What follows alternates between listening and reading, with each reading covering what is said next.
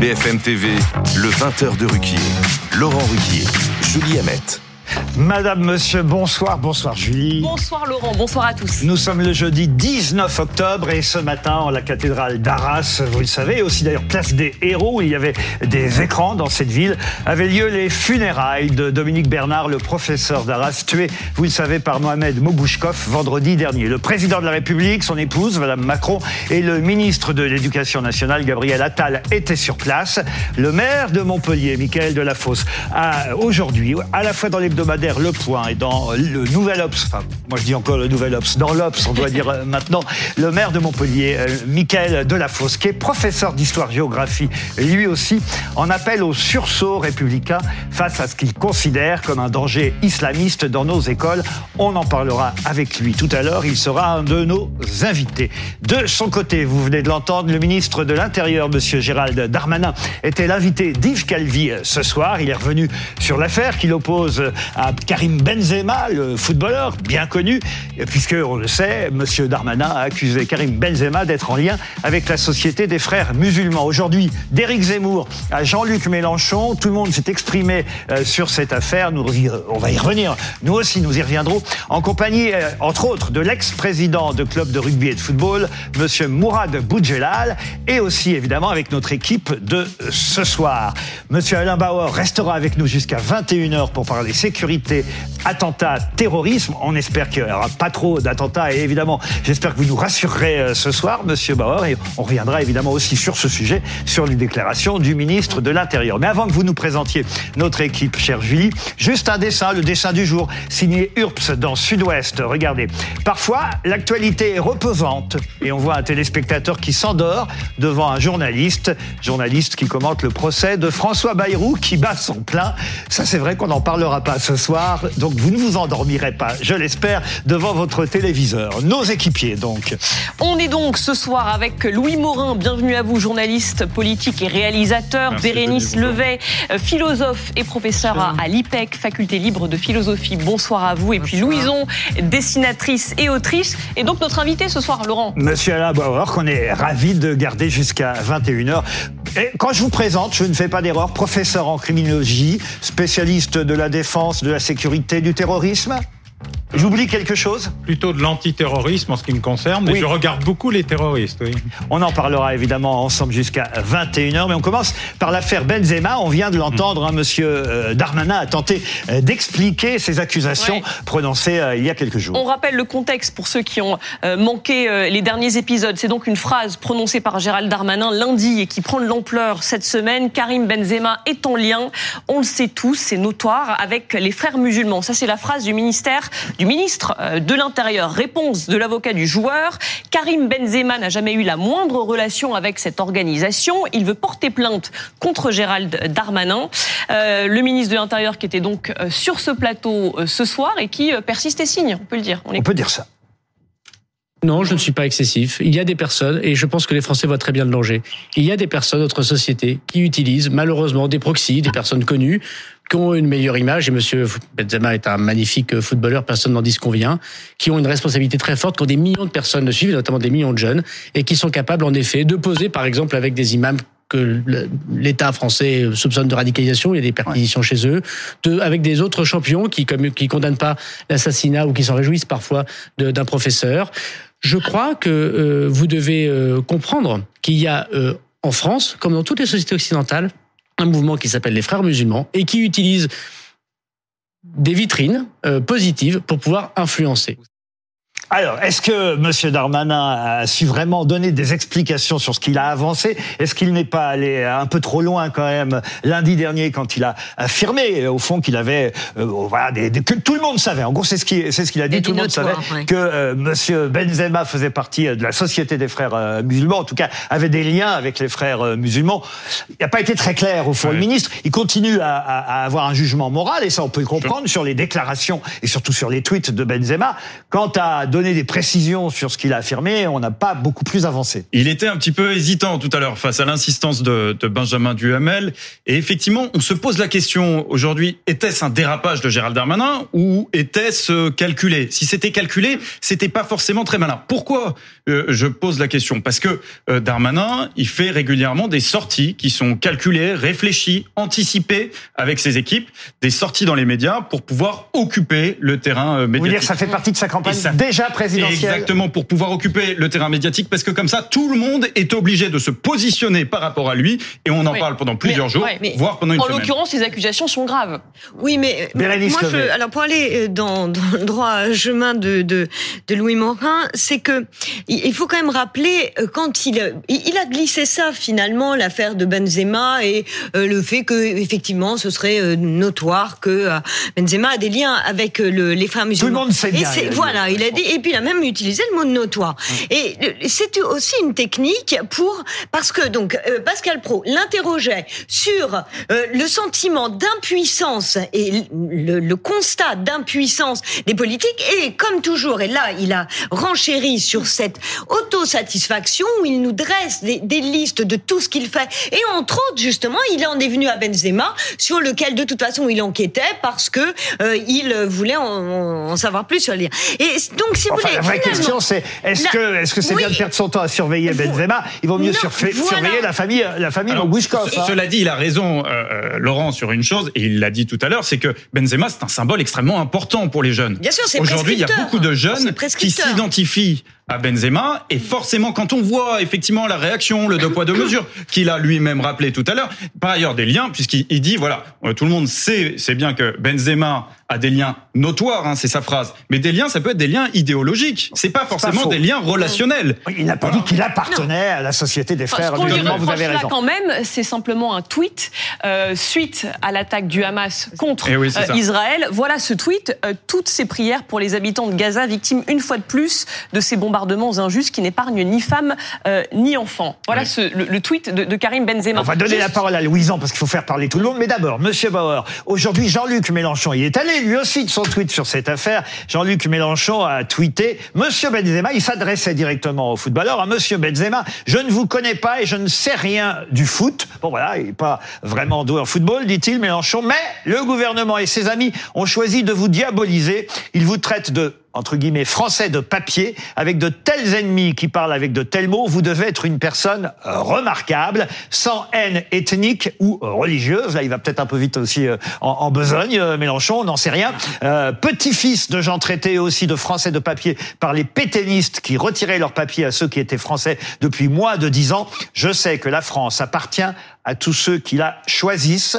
Ceux qui nous insultent ne la méritent pas. Du Mélenchon dans le texte. Est-ce que vous avez un avis sur cette affaire? Alors d'abord, je commande jamais les déclarations politiciennes et je pense pas qu'on est dans un concours de doctorat de philosophie. Donc, euh, on va essayer de, de passer à autre chose. Je pense que tout ça n'a aucun intérêt fondamentalement. Voilà. Ah, c'est ça. Sauf que c'est le ministre de l'Intérieur qui a non, lancé non, l'affaire. j'entends bien. Je pense que le, le débat n'a pas d'intérêt. D'abord parce que personne ne sait ce que pense vraiment M. Benzema et que le jour où il nous le dira, on le saura. Il y a. Alors, Benzema dément. Oui, j'ai bien. Enfin, Mm. lui, non. Son avocat, oui.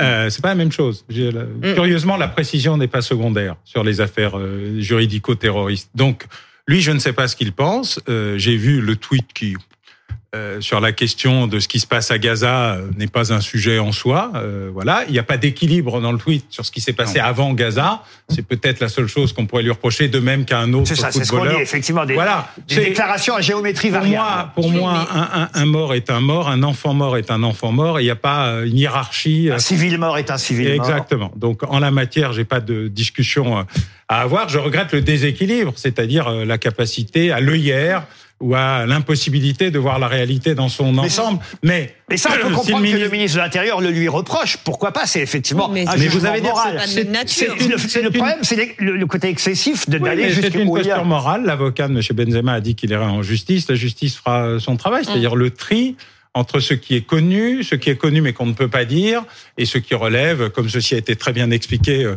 euh, pas de une sorte d'agitation euh, euh, politique euh, sur Ouais. un sujet euh, particulier. En plus, Et- dans le cadre d'une interview qui portait sur autre chose, enfin, Voilà, qui portait ça, sur beaucoup que- de choses. Oui, Et et- sous c'est arrivé en plein milieu. Et on Ouais. sait que dans ce type de d'exercice, euh, on peut assez rapidement aller de l'hypothèse à Oui, l'option et Même de si là, ce l'option à... soir, il persiste et signe, et il dit d'ailleurs, je suis prêt à retirer mes propos euh, à une condition. On écoute à nouveau Gérald Darmanin ce soir sur BFM TV. Mais Monsieur Benzema, il est français, mais j'ai pas de problème avec ça. Simplement, j'ai le droit de combattre l'idée que quand on tweete sur les civils palestiniens, et je suis évidemment le premier choqué de ce qui se passe pour les civils palestiniens, c'est extrêmement étonnant, je trouve, de ne pas tweeter sur les 1300 morts du Hamas islamiste euh, en Israël et de ne pas tweeter pour l'assassinat du professeur. Il y a des gens qui choisissent de ne pas tweeter du tout. Je, je, je on respecte ce silence. Après tout, quand on fait du sport, quand on fait de la musique, on n'est pas obligé de donner son avis sur tout. Mais vous constaterez que c'est une euh, sélectivité qui pose question. Quand on a une parole aussi forte, alors qu'il est déjà connu, vous le savez bien, pour un islam extrêmement rigoriste, a des liens et malheureusement avec des personnes qui se sont parfois réjouies l'assassinat de Samuel Paty, par exemple. Je souhaite euh, que si jamais ces, ces propos euh, devaient être corrigés, qu'ils puissent montrer que, voilà, quand on tweet, Non, mais- et c'est normal, je peux le comprendre d'ailleurs sur les populations civiles de Palestine, on puisse pas avoir une indignation sélective. C'était chez Yves Calvi tout à l'heure. Qu'est-ce que vous en pensez, Louison? Moi, je pense que euh, ce qu'on peut, enfin, les- accusations du, du ministre où c'est euh, c'est notoire, on dit il faut, enfin, faut effectivement euh, peut-être pas tomber dans le piège de cet écran de fumée que Darmanin peut-être a tendance à tout petit peu à faire. En revanche, il y a quelque chose qui est, qui est, qui est un fait, c'est que Karim Benzema est parti en Arabie Saoudite, qui fait la promotion massive de ce pays et que, sauf si ça a changé dans les dix dernières minutes, c'est un pays dans lequel les droits de l'homme et les droits des femmes sont dans un état catastrophique. Mais Donc, qui moi- considère les frères musulmans comme une organisation oui, mais ça, c'est un- ça, terroriste. ça, c'est- retombé dans le truc de Darmanin. Moi, mon problème, c'est que euh, Benzema et, et le- la popularité qu'il a fait d'un pays comme l'Arabie Saoudite un pays normal, où c'est no- c'est normal de de- d'appliquer une charia, c'est normal que les femmes n'aient pas le droit de de se- d'avoir les cheveux. Enfin, c'est ça qui me gêne le plus sur Benzema. Qui le reste, c'est c'est ça. Cette affaire, au fond, effectivement, elle est vraiment anecdotique par rapport à, à ce qu'on vit actuellement chez nous en France. C'est peut-être ça qu'on peut reprocher au ministre de l'Intérieur, ça. euh, Mais- monsieur, monsieur mais. Et après, je vous redonne la parole Ouais. à tous les deux. Euh, vous n'êtes moi, d'accord avec ça? Non, non, non, non, non. Je participe pas au concours de c'est bien, c'est mal. Je suis pas professeur de morale. hein, je suis professeur de criminologie. La criminologie, c'est une, une Des activité choses précises. On fait un Sur des diagnostic sur des faits. Ensuite, on établit un pronostic et éventuellement, on propose une thérapeutique. Là, j'ai ni diagnostic, ni pronostic, ni thérapeutique. Donc, je vais, je vais m'abstenir. Et je pense pas que ce qui se passe de plus grave soit ce qui se passe en France. Ce qui se passe le plus grave, c'est ce qui s'est passé en Israël et ce qui se passe actuellement à Évidemment. Gaza. Et alors, par, ça, par évidemment. rapport au, par rapport au, au concours de, à- il a dit, il a fait, euh, oui, il m'a volé mes billes, hein, ce qui est à peu près le, le- le niveau du, du débat pour l'instant. J'inclus tous les intervenants dans le débat, euh, ceux qui tweetent ou qui retweetent, etc. Non, j'ai un point de vue qui est, en toute chose, l'équilibre est extrêmement utile. Et de ce point de vue-là, le déséquilibre nuit. Et donc, quand on est dans une logique Ah oui. où on oublie un massacre euh, terroriste, euh, c'est valable aussi pour ceux qui n'arrivent pas à dire le mot. Hein. Je veux dire, euh, voilà, un, un acte Vous terroriste. Un crime peut être un acte terroriste qui peut se transformer en crime de guerre ou en crime contre l'humanité. On peut simplement faire le déroulé tranquillement en n'oubliant aucun des termes du débat. On va demander son avis à Mourad Boudjelal qu'on va avoir en ligne dans un instant. Mais est-ce qu'on a aussi les images de ce qu'a dit Éric Oui, Zemmour aujourd'hui Avant et après, on est-ce qu'il fait, on réagir jeu Boudjelal après. Ah oui. Est-ce qu'il joue pas un peu le jeu de l'extrême droite Euh, Éric Zemmour s'est empressé de réagir. C'était chez nos confrères de Télématin ce matin. Donc, euh, on écoute la réaction de d'Éric Zemmour. Pour moi, Karim Benzema un islamiste. Je ne sais pas ce que c'est qu'un islamiste. Moi, ce que je sais, c'est que c'est un musulman qui euh, veut appliquer euh, la charia et que la charia prévoit le djihad et que le djihad, ça veut dire tuer euh, euh, Dominique Bernard, ça veut dire tuer Samuel Paty. vous, vous vous faites un lien entre Karim Benzema, qui a ses opinions, qui peuvent être contestées, contestables, on peut être d'accord, pas d'accord, et l'assassin du professeur de français. Vous faites un lien entre les deux? Absolument. Je fais un lien direct. Voilà les déclarations matinales euh, d'Éric Zemmour. Je voudrais faire réagir euh, Mourad Boudjelal qui nous entend euh, sûrement, ex-président de club du rugby de Toulon, de football de hier. Bonsoir Mourad Boudjelal. Vous voulez défendre euh, Eric Benzema, plutôt Karim Benzema, pardon. Je confonds Eric Zemmour et Karim Benzema, c'est pas tout à fait la même chose. Vous voulez défendre Karim Benzema, le footballeur? Écoutez, moi, j'ai j'ai vu les images de, de- de- des actes terroristes du, du Hamas et de l'horreur qui, a eu lieu en Israël et, je me suis dit, même la mort de milliers de Palestiniens en Cisjordanie, dans la bande de Gaza, avant ces actes, ne peuvent les justifier. Ensuite, quand je vois les images des, enfants palestiniens ou, dans la bande de Gaza bombardée aujourd'hui, je me dis que rien ne peut le justifier aussi. Que rien ne peut justifier la mort d'innocents contre la mort d'autres innocents. Dans tous les cas, il n'y avait que des innocents. Donc quand on parle, le ministre, alors moi je pense pas qu'on puisse me soupçonner d'avoir des liens avec les frères musulmans. Quand le ministre propose à Karim Benzema d'envoyer un tweet pour défendre ce professeur qui a été lâchement assassiné par quelqu'un qui à mon avis relève plus de la psychiatrie que de la religion et pour défendre pour soutenir les Israéliens face face à l'atrocité des terroristes du Hamas, j'ai envie de dire mais lui aussi qui tweet, pourquoi est-ce qu'il n'a pas tweeté pour défendre les milliers de Palestiniens qui ont été tués dans des territoires occupés, des enfants palestiniens qui ont été tués il n'y a pas un crime qui en justifie un autre. Et on peut, il faut arrêter cette escalade. C'est pas parce que on est indigné aujourd'hui de voir un hôpital palestinien. Alors d'après d'après les Américains, c'est pas c'est pas les Israéliens, c'est les mêmes Américains qui annonçaient qu'il y avait des armes de destruction massive en Irak. Euh, c'est pas parce qu'on est indigné que ça veut dire qu'on est pour le Hamas et, contre, et qu'on est contre l'État d'Israël. Il faut arrêter de faire cette espèce d'escalade, de, de, de, de, mettre, de concurrencer les morts et de justifier. Je suis pas sûr que vous défendiez très bien euh, Karim Benzema, pardon de vous le dire, parce que euh, ne serait-ce que de dire à propos de l'agresseur du professeur de français d'Arras, euh, Monsieur Dominique Bernard, ne serait-ce que de dire qu'il relève plus de la psychiatrie que de la religion. Moi, ça me dérange que vous, pardon, hein, je suis souvent d'accord avec vous, mais ça me dérange parce que c'est quand même manifestement la religion qui l'a emporté sur euh, sur peut-être son, son état de santé mentale, mais quand même, c'est avant tout un acte religieux euh, chez cet homme. Oui, mais c'est aussi un acte psychiatrique. Moi, je pense qu'il y a une certaine folie à un moment dans, dans, dans, dans ces actes religieux. J'en suis désolé. Et désolé si nous ne sommes pas d'accord. C'est je, mais c'est ce, que je crois- c'est ce que je crois réellement. Ça dépasse la religion. Les terroristes sont des actes de folie, donc. euh, Non, je pense, je pense que c'est la, la- non, non, on est. non, non, Ah, il n'y a que celui-là. Ah. D'accord. Oui. Bérénice Levé. Oui, non, mais c'est c'est pareil. Euh, c'est c'est vraiment une façon de d'exonérer de leur responsabilité les coupables de, de ces actes. Euh, le- le- on, on doit les mettre face. Et, et d'ailleurs, ils revendiquent. et personne ne. Là, en l'occurrence, euh, ils ne réclament pas d'être connus euh, malades ou ayant perdu, euh, bah, ou étant, euh, enfin, ses facultés ayant été abolies. Ça, c'est un, un vrai sujet qui peut vous intéresser, euh, Monsieur Bauer, justement. La folie là-dedans ou la religion? Non, mais la folie est un sujet euh, extrêmement malléable puisqu'il est très difficile de distinguer ce qu'est la folie. Le DSM, qui était l'outil qui était donné par les psychiatres aux juristes, parce que les, psychiatres américains aident beaucoup les juristes à déterminer ce qu'est la folie ou pas. Le DSM-1 devait être grand comme ça. Le DSM-1. Le DSM-5 est grand comme ça.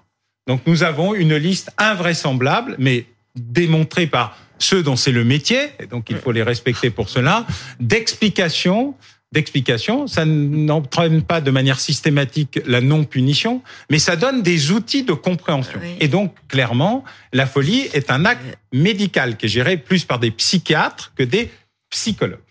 Là, l'explication qui est donnée, elle est donnée de l'extérieur. Moi, je n'ai pas encore vu l'analyse psychiatrique de l'intéressé. L'intéressé lui-même, à juste titre, ne dit pas grand-chose d'ailleurs. Oui. Euh, a juste prononcé ou aurait prononcé le fameux Allah Akbar et quelques phrases qui ont été plus Revendiqué ou- dans une vidéo précédemment. et, et tout de même. revendiqué dans une vidéo précédente, donc Mm. avec une préméditation qui est très loin de l'acte de folie euh, Ouais. supposé ou du coup de C'est ce qui colère. me semblait aussi. Donc c'est un pour premier, je me suis permis de reprendre Monsieur Deuxièmement, la vidéo, J'ai trouvé qu'il allait sur un la terrain vidéo, glissant. la vidéo, il faudra qu'elle soit largement expertisée. Ça deviendra peut-être un instrument de défense au moment adéquat. Je vous rappelle que, aussi curieux que ça puisse paraître, il est toujours présumé innocent.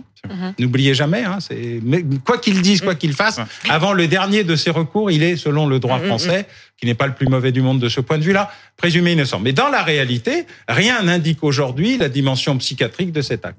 Louison, vous vouliez ajouter quelque chose sur cette affaire? Je pense que ce que voulait dire euh, no- notre invité qui est pas en plateau hélas, c'est que euh, on, on essaye de s'expliquer aussi ce, ce, ce passage à l'acte par un passage dans une autre réalité qui est celle de la folie. C'est Ça vrai. ne veut pas dire que c'est pas une excuse en soi.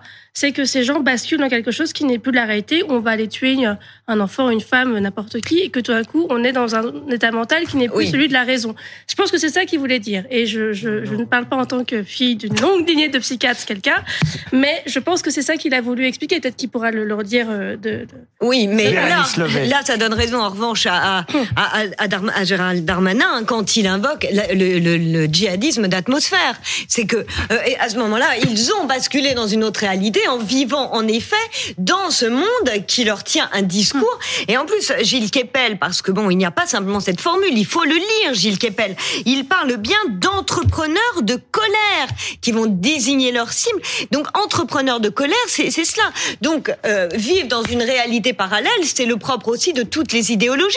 On peut dire que les gens de LFI aussi vivent dans une réalité parallèle. Ils ont une idéologie qui leur sert d'écran, euh, à- à- euh, qui fait écran à euh, la réalité. Le djihadisme d'atmosphère, c'est. Vous êtes d'accord avec cette Ah, expression? moi, je, je, je- une très bonne relation depuis longtemps avec Gilles Kepel.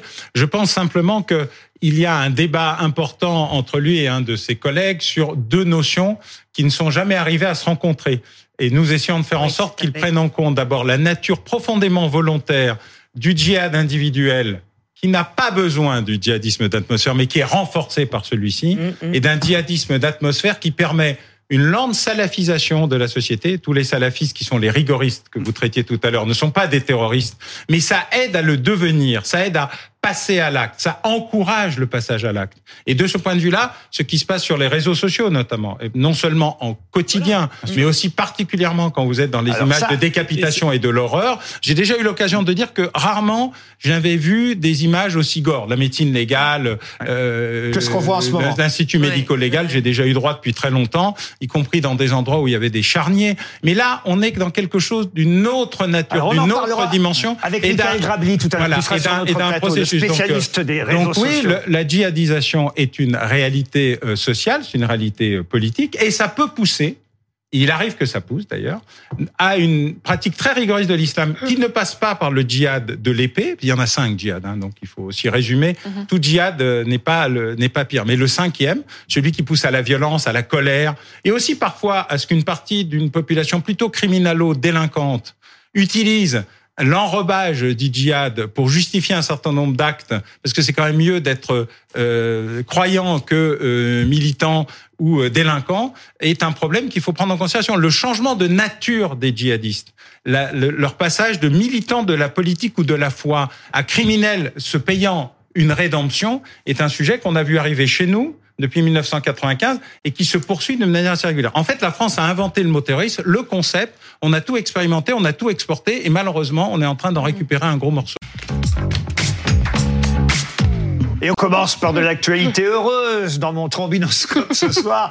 J'ai choisi Ségolène Royal. On change totalement de sujet, mais un peu d'amour, ça fait du Eh bien, oui, non bah oui, elle fait la une de Paris Match, Ségolène Royal, et on la voit main dans la main avec celui qui, qui partage désormais sa vie. Et effectivement, elle a l'air heureuse, Ségolène Alors on Royal. donne pas son nom parce que moi j'ai peur que ce soit une paparazzade. Je sais pas ce que vous en pensez justement. ça a Êtes-vous un spécialiste Paparazzade ou coup monté en accord avec Ségolène Ça a quand même tout l'air d'être une belle opération de communication, Ah, vous croyez qu'elle est d'accord pour celle qui veut être euh, candidate et, et représenter l'union de la gauche.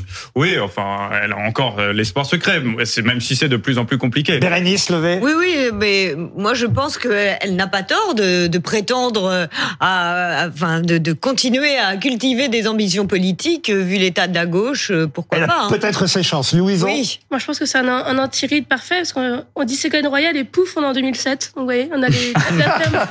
Et elle aussi, Ça, je pense c'est qu'elle pas fait ça. gentil. Non, mais c'est vrai.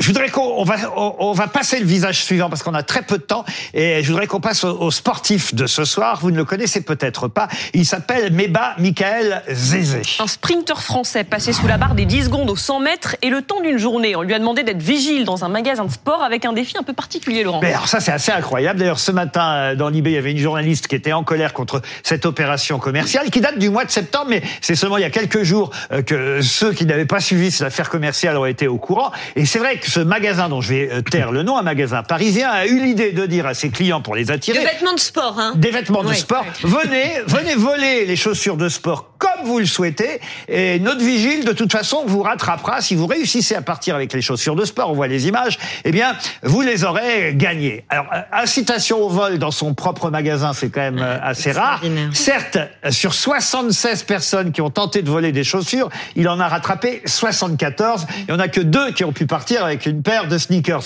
Mais quand même, est-ce que est-ce que c'est bien louable ce genre de manifestation Non, bah non, en aucune façon. Euh, inviter à la à la, la- la- au vol. Non, non. Non, mais c'est une opération façon. commerciale. Oui, un c'est jeu, ça, C'est pas un à prendre pur- plus sérieusement que ça. Non, Donc, mais, par pourquoi contre, ils ont, Après, ils c'est ont que C'est une belle remporté. opération de promo Euh, aussi pour ce sportif. parce que Après, on en de- parle. Parce que je ne le connaissais pas, il fait quand même euh, 9 Oui. secondes au, au 100 mètres, ce qui est rare. 9,99. Un, un Français qui, pardon, 9,99. Le, 9,99. le 99 a quand même une petite, Moins de euh, 10 secondes voilà. sur 100 mètres, c'est déjà pas mal. Ne serait-ce que pour ça, il méritait d'être ce soir dans notre trombinoscope. On se retrouve dans quelques minutes avec un- un autre débat et toujours avec Alain Bauer qui reste jusqu'à 21h. Je voulais montrer juste euh, avant qu'on se retrouve deux livres de Monsieur Bauer, l'un qui est l'Enc- l'encyclopédie du crime au cinéma et l'autre euh, c'est avec Marie Drucker. Vous avez signé un livre qui s'appelle Au bout de l'enquête. Deux ouvrages signés Monsieur Bauer qui reste avec nous. Donc je vous l'ai dit jusqu'à 21h. On se retrouve dans quelques minutes seulement.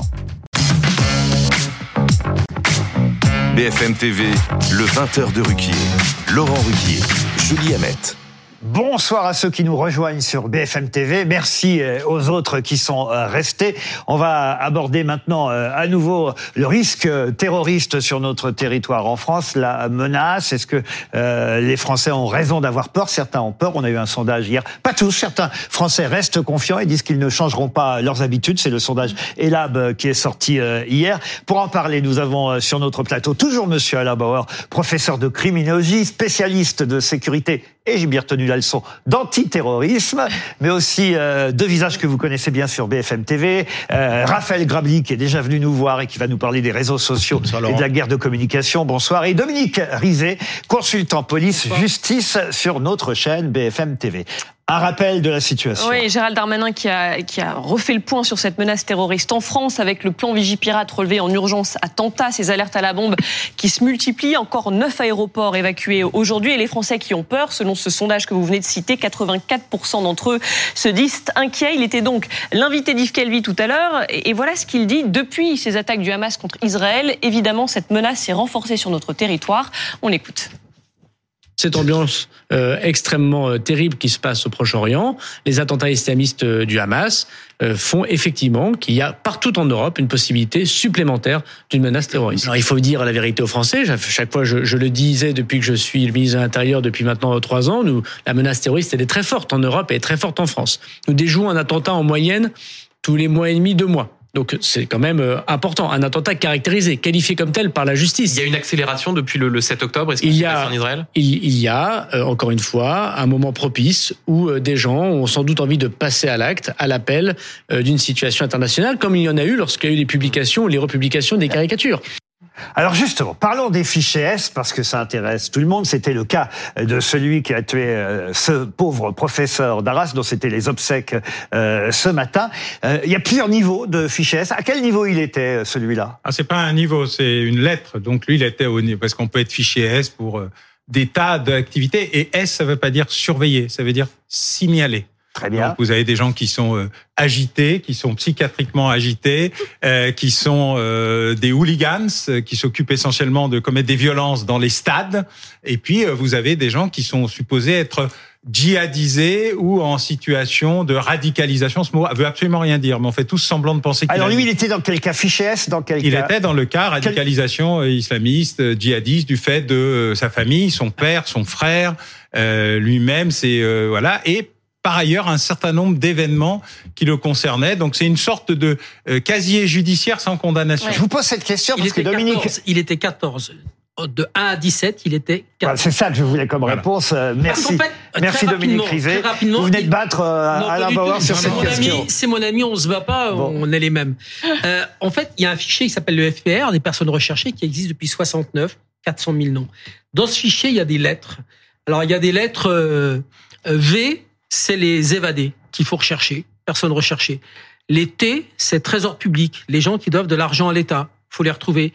Les M, ce sont les mineurs en fugue. Les S, ce sont les fiches sûreté de l'État. Et elles vont de 1 à 17 et lui avait une fiche 14. Sauf que là, vous avez des informations étonnantes à nous donner euh, Ouais. sur euh, ce garçon radicalisé fiché S, Mohamed j'arrive, Ouais. j'ai toujours du mal à dire son nom, Mougoshkov. Ou- Ougushkov. Voilà. Et lui-même dit, lui-même a dit, a dit un jour à une prof. Mon Kalachnikov. Comme Kalachnikov, donc c'est facile de le Ce qui était retenir. déjà un mauvais signe. Un mauvais signe. Euh, mais alors, euh, sauf que euh, là, vous avez des informations étonnantes Ouais. qui datent de 2020, en fait. Des faits qui, qui datent de 2020. En fait, il a été signalé, il a fait l'objet de deux signalements par l'éducation nationale. C'est pas la justice, mais c'est l'éducation nationale pour des faits graves. Février 2021, avril 2022. Petit retour en arrière pour le premier signalement. Euh, en novembre 2020, un élève agresse une professeure dans une école parce qu'elle a parlé de la mémoire, elle a évoqué la mémoire de Samuel Paty. L'élève est exclu. Et quelques semaines plus tard, l'enseignante s'aperçoit qu'elle est suivie en rentrant chez elle, le soir, par quelqu'un qui n'est pas cet élève exclu, mais elle va déposer plainte. Et quelques temps plus tard, en décembre 2020, un homme, un jeune homme, 20 ans, c'est le fameux Mohamed Ougouchkov, Mais ça qui est fou. fait, il fait intrusion dans la salle de classe. Il n'est pas un élève de l'établissement et il vient euh, la menacer. Donc, euh, il va faire l'objet d'un signalement par les services de l'éducation nationale parce qu'il a intimidé cette enseignante. Il va être inscrit à un autre fichier qui est le, qui est le FSPRT, PRT. fichier des signalements pour la radicalisation à caractère terroriste. Ça aurait dû suffire quand même à, à alerter sur ça. sa dangerosité. Et il va, Laurent, euh, il va faire l'objet d'un deuxième signalement. On est en avril 2022. Euh, cette fois-ci, il est scolarisé en BTS dans le même établissement, dans cet établissement où il est venu menacer la professeure. Il est signalé pour absentéisme et pour son comportement.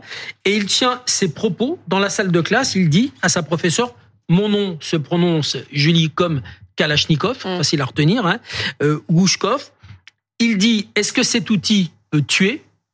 Et il dit, est-ce que ce mélange est explosif? Des allusions. Ouais. Euh, Bah, moi, Est-ce que ces éléments-là, quand même, euh, auraient permis euh, de l'expulser? C'est ça la question. Oui, alors, pas tant, pardon, hein, Julie, pas tant, Ouais. parce que je trouve que ça peut, on pourrait considérer, même si c'est grave que ça relève de la plaisanterie à la limite, les, les, les propos qui datent de 2022. Moi, je trouve beaucoup plus inquiétant euh, qu'il ait menacé la professeure en, en, en 2020, Ouais. qu'il soit rentré dans une classe, dans Qu'il un l'ait étab- suivi, qu'il l'ait suivi. Mais oui, mais ju- justement, dans une classe en plus d'un établissement où il n'est pas à ce moment-là encore euh, élève, manifestement, et que malgré ça, on l'ait laissé euh, dans la nature ensuite. Vous avez la réponse de Monsieur Darmanin. J'en ai quatre pages, là, quatre pages du ministre euh, qui dit voilà, euh, si la loi, ma loi arrive à l'Assemblée nationale, on aura les moyens d'expulser des personnes comme lui pour trouble à l'ordre public. On pourra leur retirer leur titre de séjour et on pourra les expulser.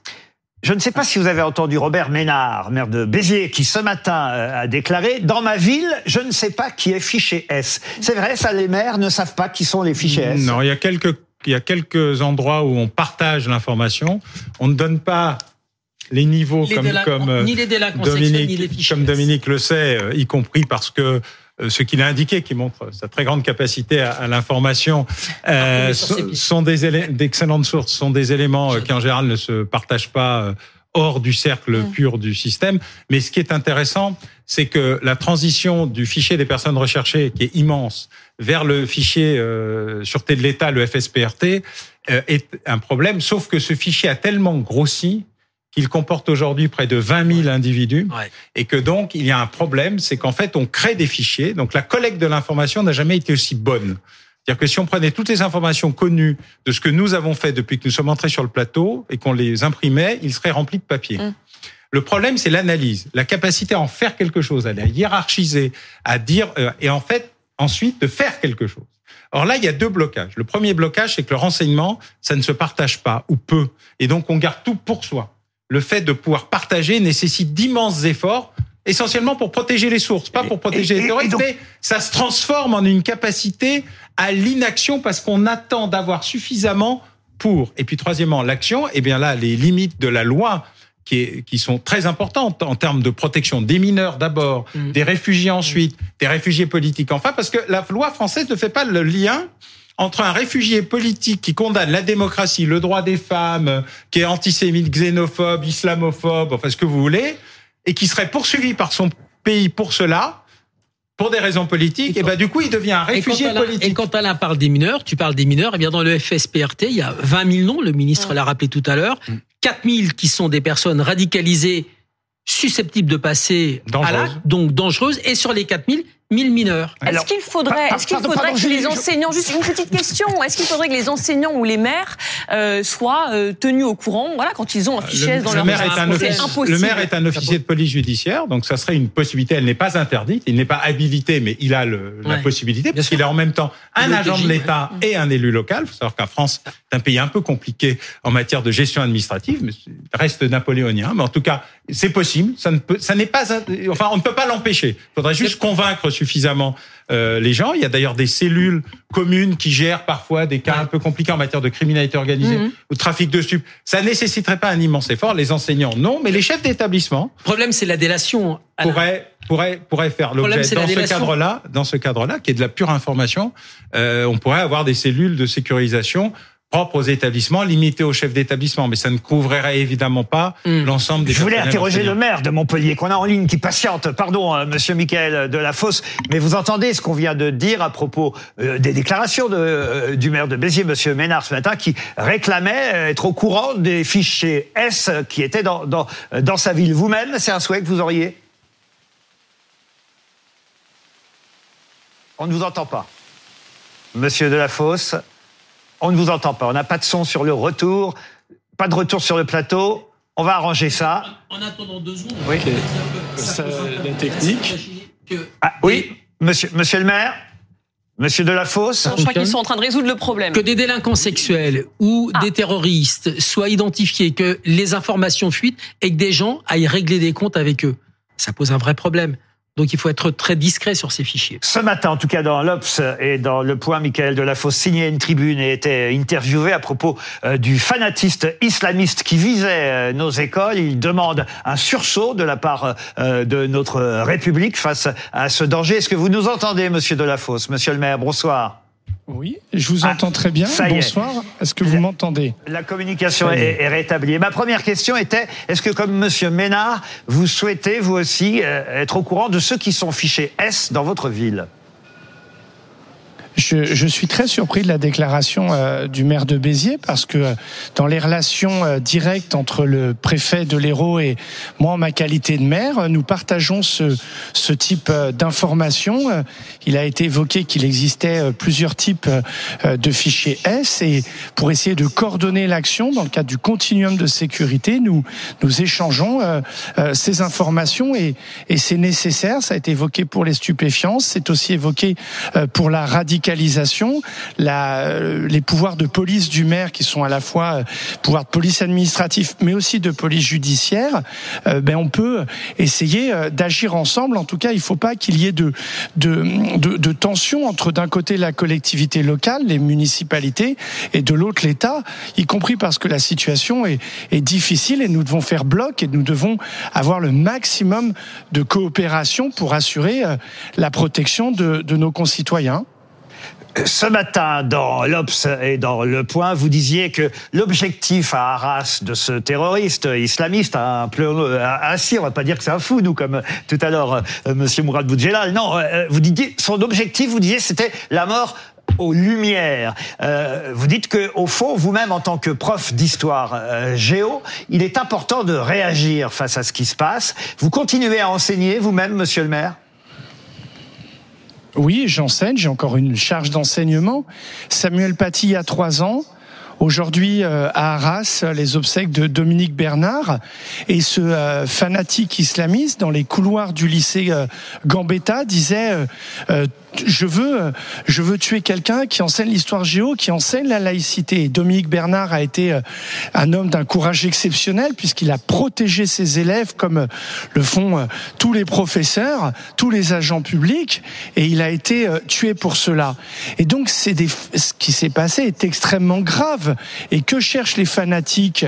Eh bien, c'est à tuer ceux qui incarnent l'autorité par le savoir, ceux qui transmettent, ceux qui forment à l'esprit critique, ce que Samuel Paty faisait autour de la liberté de la presse et des caricatures, ce que euh, les professeurs sont garants du principe de laïcité en France. Ils l'enseignent, ils en respectent la neutralité, et donc nous devons, euh, euh, notre société doit se mobiliser collectivement pour lutter contre ces clairs-obscurs dans lesquels les fanatiques, eh bien, vont se nourrir. Et donc il doit y avoir sursaut, tout comme quand euh, les, professeurs disent il faut un peu plus de moyens dans une société qui est violente. Eh bien, l'école, elle n'est pas à l'abri de cela, et on a eu un certain nombre de signalements. Il faut pouvoir euh, avoir des moyens humains pour euh, traiter ces, ces élèves. Nous sommes face à un défi dans notre société qui est considérable parce qu'il n'est pas concevable que ces faits se reproduisent. D'ailleurs, la sœur de Samuel Paty l'a dit avec courage, dans des mots très forts, au Sénat, et il est temps que euh, l'ensemble du corps social euh, ne, ne considère pas comme anodin ce qui parfois est ce clair-obscur. Juste une, courte question, monsieur le maire. Monsieur le maire. Vous m'entendez? Une courte question. Euh, Vous enseignez, je crois, auprès d'élèves de quatrième, c'est bien ça? Euh, Est-ce que vous avez revu vos élèves depuis euh, ce deuxième attentat terroriste contre un Oui. prof? Et est-ce que vous avez parlé de ça avec eux? Oui. Oui, on échange parce que les élèves, ils sont confrontés euh, aux tragédies du monde et à cet événement qui les a bouleversés. Et euh, ils viennent avec euh, leur représentation, parfois les médias leur, leur livrent. Et le rôle des professeurs, qu'est-ce que c'est? C'est d'en montrer la, la complexité, que quand ils ont parfois des réactions ou des questionnements, c'est de les apporter. C'est ce que font tous les professeurs dans leur classe avec les jeunes qui prennent le métier. Il faut mieux les former, mieux les accompagner. Et puis les collègues plus expérimentés ont cette habitude et, et globalement euh, euh, euh, nous le faisons. Mais on, on sent bien que parfois euh, l'institution scolaire est mise à l'épreuve. Je voudrais prendre une illustration. La question des abayas, elle n'est pas née comme ça du jour au lendemain. On voyait bien qu'il y avait une entreprise sur les réseaux sociaux de l'islam politique de tester l'institution scolaire. Et il a été salutaire après de longues années d'atermoiement qu'on ait pris une décision de clarté pour que les chefs d'établissement, les professeurs soient protégés et puissent dire quelle est la règle. Je vous interromps parce que qu'est-ce qu'on peut faire pour mieux protéger l'école, mieux, projet- mieux protéger les, les professeurs, Alain Bauer? Et après, on fait parler notre équipe, évidemment. Écoutez, ça fait très longtemps que ce sujet a été abordé pour à peu près tous euh, les espaces euh, publics. Hein. Euh, Deux petits jeunes, Vauban et Sun Tzu, ont créé une start-up il y a environ 1000 ans sur la question. Euh, mais malheureusement, ça entre souvent en oubli. Euh, En général, on commence par un aspect qui s'appelle euh, PPC, c'est-à-dire périphérie, voir de loin, ralentir la progression, être informé, c'est le renseignement, et rien d'autre ne le remplace. Question des frontières, largement revisité par Régis Debray, qui mériterait d'être relu par tous ceux qui pensent que la globalisation heureuse est un espace pour bisounours gentils gambadant dans la luzerne où nous ne serions entourés que d'amis et de consommateurs. C'est un sujet qu'il faut re- revoir aussi. La Le communautarisme oui, ça fait partie de ça. La deuxième, c'est la périmétrie, c'est-à-dire euh, protéger les enceintes. Pendant très longtemps, dans les années 70-80, on a décidé qu'il fallait que tout soit ouvert sur la ville et sur la vie. Oui, exactement. Donc euh, les quêtes de, tra- de train, euh, les, les espaces, les écoles, les lycées, les universités. Alors, Et maintenant, on referme. Voilà. Et maintenant, bah, on est dans la phase inverse, c'est-à-dire comment on se protège des intrusions. Car euh, le vrai sujet, c'est que dans les deux épisodes indiqués, il n'était pas élève de l'établissement et pourtant il a pu y rentrer par deux fois. Et puis le troisièmement, c'est compartimentage, c'est-à-dire faire en sorte que si vous perdez un bout de quelque chose, vous ne perdiez pas toute votre maison, votre établissement, etc. Ces trois éléments doivent fonctionner de manière logique. Or, pour l'instant, on est essentiellement dans le fétichisme technologique. Les caméras vont tout régler, les détecteurs vont tout régler. Enfin, tout ça. Les portiques à l'entrée des... Oui, ça peut régler une partie du problème. mais- Laurent Wauquiez veut mettre la reconnaissance faciale justement oui, devant mais les lycées pour que pour ça marche, il faut savoir qui on veut reconnaître. Mm.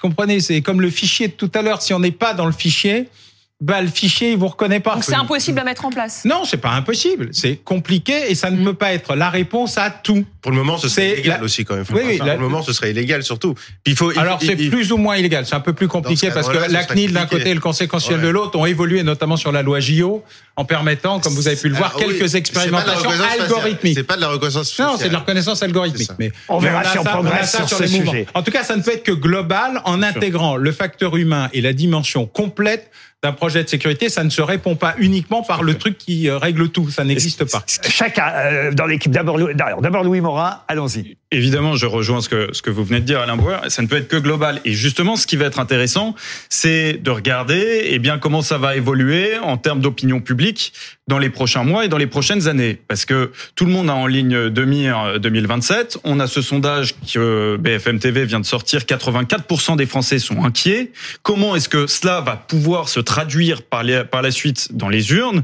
Et, et surtout, est-ce que la réponse que veut mettre en place aujourd'hui le gouvernement va être suffisante pour endiguer le phénomène, le phénomène politique qui peut y avoir. C'est-à-dire concrètement, est-ce que la loi de Gérald Darmanin va réussir à porter ses fruits d'ici 2027 Et ju justement, Oh, il, débat a, il a- non mais il a eu l'occasion d'y répondre un petit peu tout à l'heure face aux, aux questions de Benjamin Duhamel. Et on voit bien que cette loi c'est un minimum, mais que ça ne résoudra pas tout, parce que euh, il se pose toujours la question des laissés-passer consulaires sur lesquels il n'y a pas véritablement de réponse qui a pu être euh, qui a pu être apportée. Et puis il restera toujours la question des mineurs, voilà sur les sur lesquels euh, là aussi il n'y a pas de réponse. Qui va 1000 être mineurs radicalisés en France actuellement. C'est Exactement. le chiffre qu'il a donné. Donc le risque, c'est que cette loi soit effectivement un prérequis minimum, mais qu'elle apparaisse toujours dans quelques années comme un coup d'épée dans l'eau. Bérénice Levé. Moi, alors, je vais être plus sur le terrain de la reconquête de, de, de- des esprits et de la France. Alors là, c'est sur le long terme, mais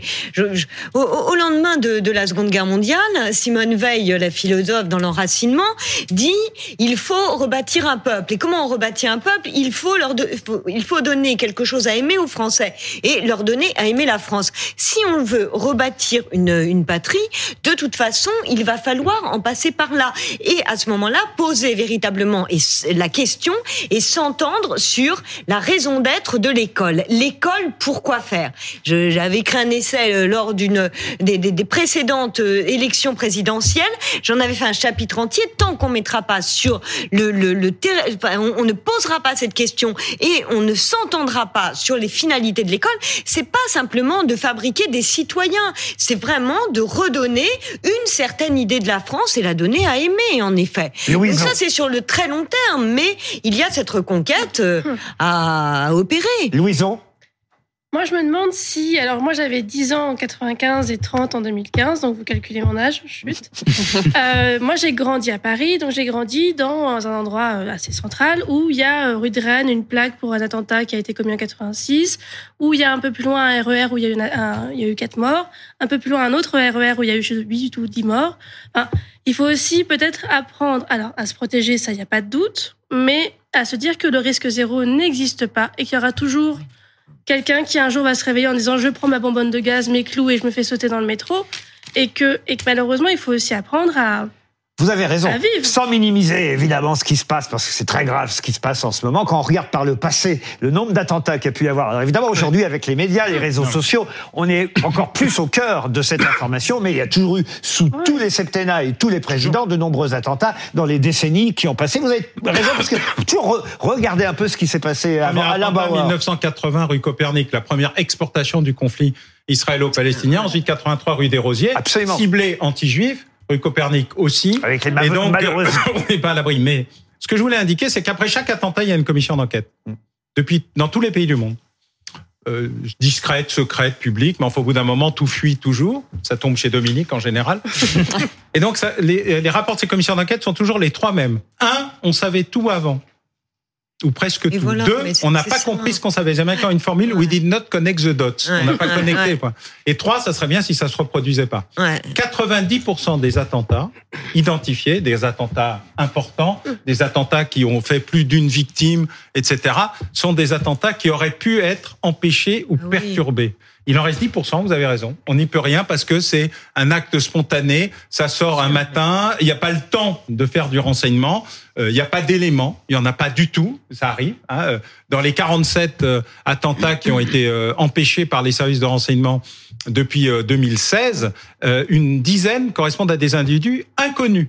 Inconnus. C'est pas qu'ils étaient mal classés dans le fichier, c'est pas qu'ils étaient pas dans le bon fichier, c'est pas qu'on les avait pas vus dans le fichier, c'est qu'ils n'y étaient pas du tout. Donc, en a gros, une- vous nous dites qu'il y a une partie d'attentats pour lesquels on, voilà, Oui. on ne peut rien faire. Absolument, mais 90% on- Mais oui, on on aurait peut- pu ne pas jamais avoir de lieu. risque zéro. Et Dominique donc, Rizet. Oui, Réduire non, de d'accord, 90%, mais- Alain réduire de Boer ne dit pas 90%, cela. c'est un vrai enjeu. Alain- Alain Boer dit bien qu'il y a quand même 90%, donc euh, d'accord, 10% qui n'auraient pas pu être évités, mais enfin, c'est là, si vous voulez, le problème de Darmanin, c'est que il va répétant sur les plateaux que finalement, il fait absolument tout. Donc c'est le point de départ. Tout à l'heure, je vous disais par rapport à, au tweet de Benzema, on détourne l'attention sur le vrai problème. Il est interrogé sur l'impuissance politique et il nous dit mais non, regardez tout ce que je fais. Alors à ce moment-là, on regarde les morts effectivement s'entasser. euh, Dominique Rizet. Moi, je reviens, je reviens à la conversation initiale. Euh, Julie disait tout à l'heure, la reconnaissance faciale, Laurent Vauquier, les tourniquets, les badges sécurisés. L'ennemi, il est parfois à l'intérieur. Donc, on sait que euh, Mohamed, c'est, je suis comme, euh, comme vous, Kalachnikov. Kalachnikov, Ougushkov, a Mogouchkov. fréquenté- Mogouchkov. Ou, voilà, a fréquenté, a fréquenté cet établissement. Il a, il a pu y entrer. euh, Il aurait pu être le même élève qui avait son badge d'accès ou qui était reconnu et qui entrait dans Mhm. l'établissement. Je vous rappelle quand même que dans l'un des endroits les plus sécurisés de la République, préfecture la de police. préfecture de police, Michael Harpon est entré avec sa carte de Et même, policier pardon, on du reproche parfois renseignement parce territorial. elle n'a pas été tuée par euh, un, un terroriste islamiste, mais Madame de la Salle, qui en février à Saint-Jean-de-Luz a été tuée elle aussi poignardée, c'était par un de ses élèves qui serait rentré avec la reconnaissance faciale de toute façon. Bien sûr. Vous me L'assassin est permettez parfois Oui, déjà à monsieur. Bauer. Juste un mot. Entre 1900, avant 1996, les services de, renseignement ont empêché six attentats. Depuis 2016, pardon, avant 2016, c'est-à-dire l'attentat de Nice, massif, avec un véhicule sans rien d'autre. Depuis 2016, ils en ont empêché 50. Donc, autant on peut être très critique sur l'évolution de l'activité des uns et des autres, autant les services de renseignement, quel que soit le ministre en charge, hein, c'est pas. Oui, l'autopromotion, sûr. Mm. ont réussi à transformer des services réactifs en services proactifs. Et de ce point de vue-là, c'est 47 attentats qui n'ont pas eu lieu. Je, je le précise parce que passer de 5 à 47, c'est pas la même chose que de faire aussi bien ou aussi mal qu'avant. Ouais. Il s'est donc passé quelque chose après 2007. Après deux tragédies, 2015 à Paris, Saint-Denis et 2016 à Nice. Et ceci indique que quand l'État veut, quand il, Il y a peut. une Oui, volonté structurelle, il peut, il peut faire mieux. Et de ce point de vue-là, tous ceux qui ont été arrêtés au cours des derniers mois, notamment ceux qui étaient parfaitement inconnus, montrent que la capacité d'analyse et d'action s'est plutôt améliorée. Mais il y a encore beaucoup de travail à Il reste peu de temps et je voudrais quand même, parce qu'on qu'on l'ait pas fait venir pour rien, interroger euh, Raphaël Grabli sur quelque chose que j'ai lu aujourd'hui qui m'a intéressé. C'est un médecin qui a tweeté ces quelques propos à propos du biais de confirmation. Vous savez, vous, évidemment, de quoi il s'agit, mais quand même, pour nos téléspectateurs, je vais vous lire ce qu'il a écrit. J'aimerais que vous réagissiez. Il dit depuis quelques jours, sur les réseaux sociaux, nous avons une incroyable démonstration de ce qu'est le biais de confirmation. Ce biais psychologique puissant qui nous incite à privilégier et interpréter les informations qui soutiennent nos convictions tout en négligeant celles qui les contredisent. Et étant donné que les algorithmes des réseaux sociaux tendent à nous présenter principalement ce qui nous plaît, nous sommes donc témoins d'une avalanche de commentaires erronés écrits par des personnes qui s'auto-valident entre eux. C'est vrai C'est totalement vrai. En fait, euh, on parlait, on a beaucoup parlé d'archipélisation de la France, et en fait, cette archipélisation, Oui, elle est puissance 1000 avec les plateformes, parce que c'est ce qu'on appelle aussi les bulles de filtre, c'est-à-dire que les algorithmes nous enferment uniquement face à des contenus qui nous intéressent, qui nous font réagir dans un, pur- un, un but pardon purement économique, qui est de nous faire passer le plus de temps sur les plateformes. Sauf que l'effet secondaire dramatique de tout ça, c'est qu'on arrive tous dans des réalités parallèles, c'est-à-dire qu'on n'est plus dans les mêmes réalités. Et donc on a un fil d'information qui est personnalisé pour chacun. Et donc, on n'est plus d'accord sur les faits, sur les faits basiques. Et donc, on ne peut même plus débattre, puisqu'on ne sait même plus de quoi on débat, puisque les faits eux-mêmes ne sont plus les mêmes et sont personnalisés. Et donc, oui, ce biais de confirmation, il est malheureusement euh, encouragé par ces bulles de film et par ces traitements algorithmiques euh, qu'on peut parfois désactiver aussi euh, sur certaines plateformes, mais malheureusement, la plupart des gens ne le désactivent pas. Et particulièrement en ce moment, évidemment, on est... Et alors en ce moment, c'est absolument dramatique. Euh, évidemment, par rapport à la situation en Israël, on a, on a vu un déluge à la fois de désinformation et ce biais de confirmation qui a poussé chacun, on voit avec le drame de l'hôpital de Gaza, évidemment. chacun a affirmé en étant sûr et certain d'être dans son bon droit et d'avoir bien compris la situation, euh, que, entre guillemets, la version qu'il pensait être la bonne était la véritable Et version. d'ailleurs, sur ce sujet, même tout à l'heure, Mourad Boudjelal euh, Voilà. euh, Et- et- restait sur sa, et, et très sur- sur sa version. et, et très sincèrement, il m'est arrivé quelque chose qui ne m'est jamais arrivé sur Twitter pour la première fois. Je me suis dit, avec le bombardement de cet hôpital, avec ce marasme d'informations, de badges bleus, de personnes qui seraient certifiées, etc., pour la première fois, je me suis dit, je ne peux rien faire, je ne sais pas.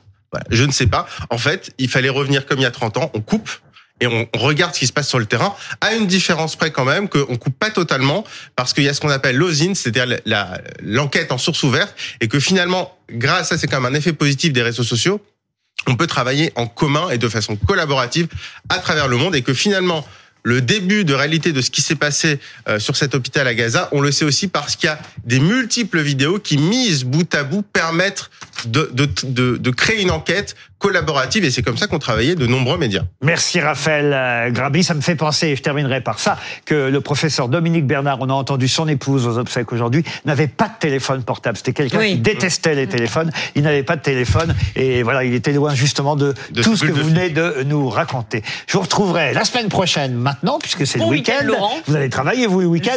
Et vous allez même travailler. travailler maintenant jusqu'à 22h, puisque j'ai la joie de vous annoncer que vous restez avec Julie Hamet pendant une heure encore. Merci, à très vite.